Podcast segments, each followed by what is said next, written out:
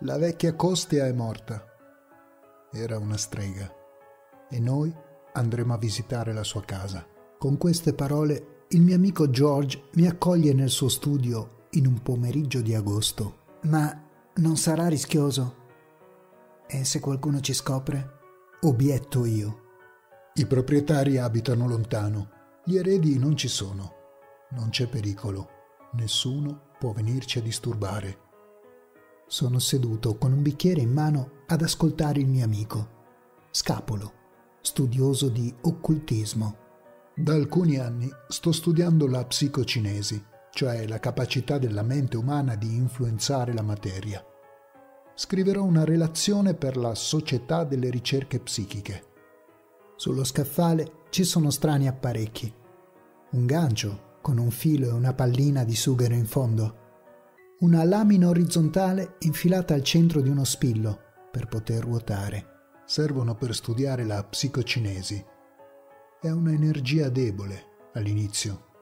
Spiega il mio amico. E cosa c'entra questo con la nostra esplorazione in quella casa? Là ha abitato la vecchia Costia che ha praticato la stregoneria fino all'età di 96 anni. Ora la stregoneria fa uso della psicocinesi per i suoi scopi benevoli o malefici. Mi mostra alcune foto infrizzate di spilli, tagliuzzate con le lamette. Alcune ragazze fanno così quando sono state abbandonate dal fidanzato. Poi mette sul tavolo una bambolina formata da un pezzo di stoffa arrotolata come un sigaro. C'è disegnata una faccia stilizzata, due punti per gli occhi, una linea verticale per il naso e una V rovesciata per la bocca. C'è disegnato un cuore e un sesso maschile. La bambola è strangolata da un nastro nero e trafitta da uno spillone. Sulla schiena c'è un nome e cognome. Vedo l'odio cristallizzato in questo pezzo di stoffa. L'odio reso visibile, reso materiale. E che cosa speri di scoprire dentro quella casa? Tutto. E niente. La stregoneria ha radici profonde nelle nostre campagne è una tradizione oscura tramandata dalle vecchie alle figlie nel corso dei millenni, una tradizione segreta sussurrata accanto al camino nelle nebbiose notti invernali. Fa una pausa prima di alzarsi. È ora di andare, adesso. Mi infilo il giubbino e usciamo fuori. Camminiamo per una stradina di campagna costeggiando campi di mais secco. Dopo un po' arriviamo in vista della nostra meta. Una casa tetra e isolata, di mattoni, con le finestre buie spalancate come occhiaie. Il sole al tramonto le dà un colore rossastro. Da un arco gotico escono pipistrelli. È quello il posto? Sì, è un ex convento del 1500 adibito a case contadine. L'ultima famiglia è deceduta almeno 60 anni fa. Da allora, oltre la vecchia Costia, nessuno l'ha più abitata.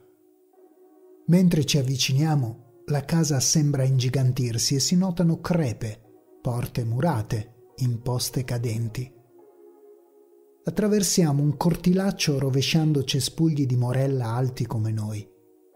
In fondo c'è una porticina di legno corroso dalle intemperie con la parte inferiore marcita. George inserisce una levetta e con un colpo secco la porta si apre e sbilenca da un lato. Luce grigia, umidità e polvere al piano terreno. Rottami di mobili, una credenza decrepita, pile di sedie sfasciate, una tavola con le gambe tornite, casse di bottiglioni arriviamo a una scaletta ripida di legno.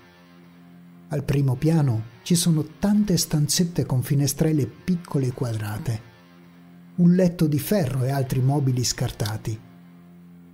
Nella grossa canna fumaria ci sono buchi rotondi dove evidentemente attaccavano le stufe. Saliamo ancora sulla scaletta di legno e arriviamo all'ultimo piano. Questa era la stanza della strega sussurra il mio amico.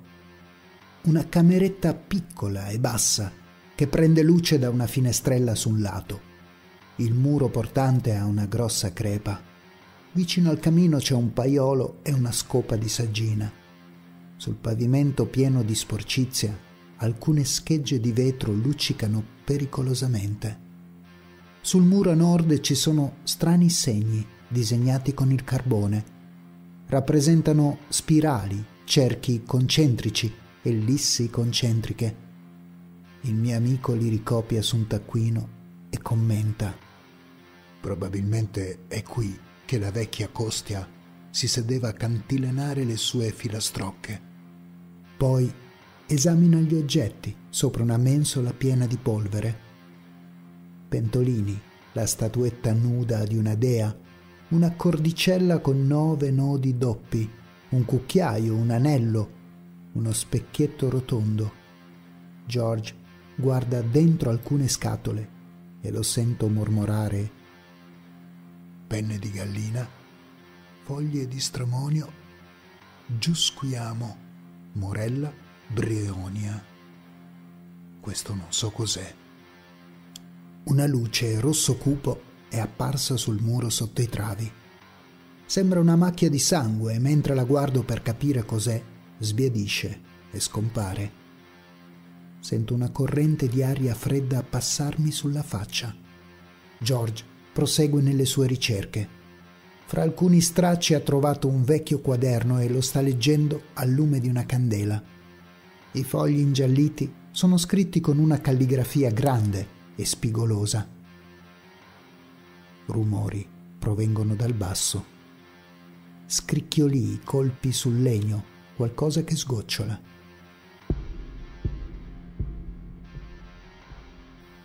Alzo la testa e resto sbalordito. Un fumo grigio scende giù lentamente dalla cappa del camino. Il fumo si addensa in forma contorta mentre la fiamma della nostra candela diventa rossa. Poi di colpo si spegne. Si sta materializzando. Ci prende energia. Via! Via subito di qui! grida allarmato George. Con uno scatto ci alziamo ed entriamo di corsa dentro una porticina. Travi annerite e mal squadrate sorreggono il tetto sfondato in un punto.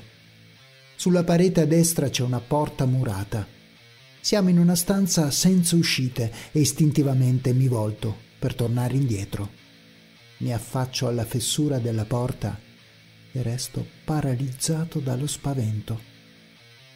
Nella luce lunare che entra dalla finestra vedo alcune ombre immobili, raggruppate. Silenzio di tomba nella stanza. Sento che il mio amico mi è venuto vicino, ha visto anche lui e trattiene il respiro. Passano alcuni minuti, lenti come secoli.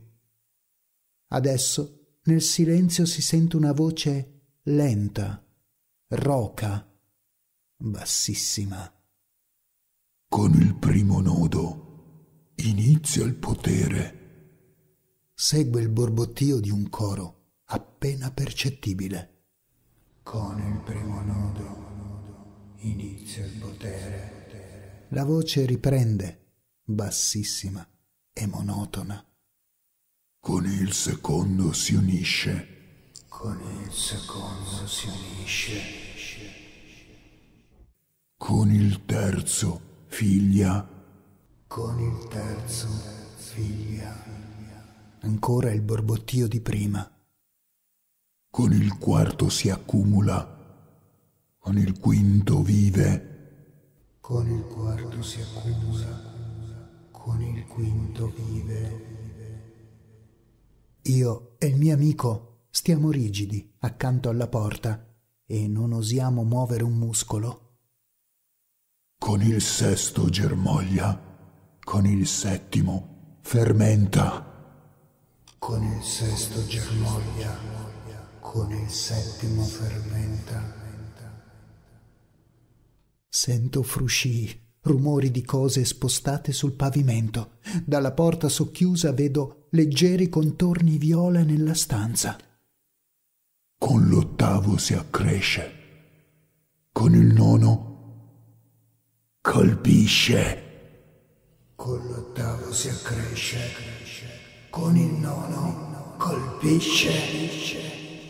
Il borbottio aumenta, diventa più forte, poi cala e ritorna il silenzio. Si ode adesso un coro di voci sepolcrali, scandite da colpi secchi di pezzi di legno sbattuti fra loro. Una cantilena lamentosa, fatta di suoni strascicati e gutturali. Iara, Shiara, Shita. La cantilena prosegue, monotona, ripetitiva, ossessiva. Iara, Shiara, Shita. Iara, Shiara, Shita. Nella stanzetta della strega è apparso un cono di luce color viola ed è subito scomparso. Sono visioni così deboli che non, non sono sicuro di averle viste. Ad ogni passaggio il ritmo della cantilena diventa un po' più veloce. Vedo ombre nella stanza, poi di nuovo il cono di luce viola che gira e si alza. George mi prende per un braccio e mi parla nell'orecchio. La sua voce è così emozionata che stento a riconoscerla. Adesso noi usciremo di qui. Camminando lungo il muro scenderemo la scala, s- senza guardare nella stanza. Ma adesso, prima che sia troppo tardi. Senza lasciare il mio braccio, mi tira verso la porta ed esce. Come metto piede nella stanza della strega, sento un'atmosfera pesante fatta di chiarori e di odori. Una congrega di ombre nere stanno accovacciate al centro della stanza. Con la coda dell'occhio vedo vecchie deformi, facce di trapassati con i lineamenti corrosi, streghe. La scena diventa ad ogni secondo sempre più vivida.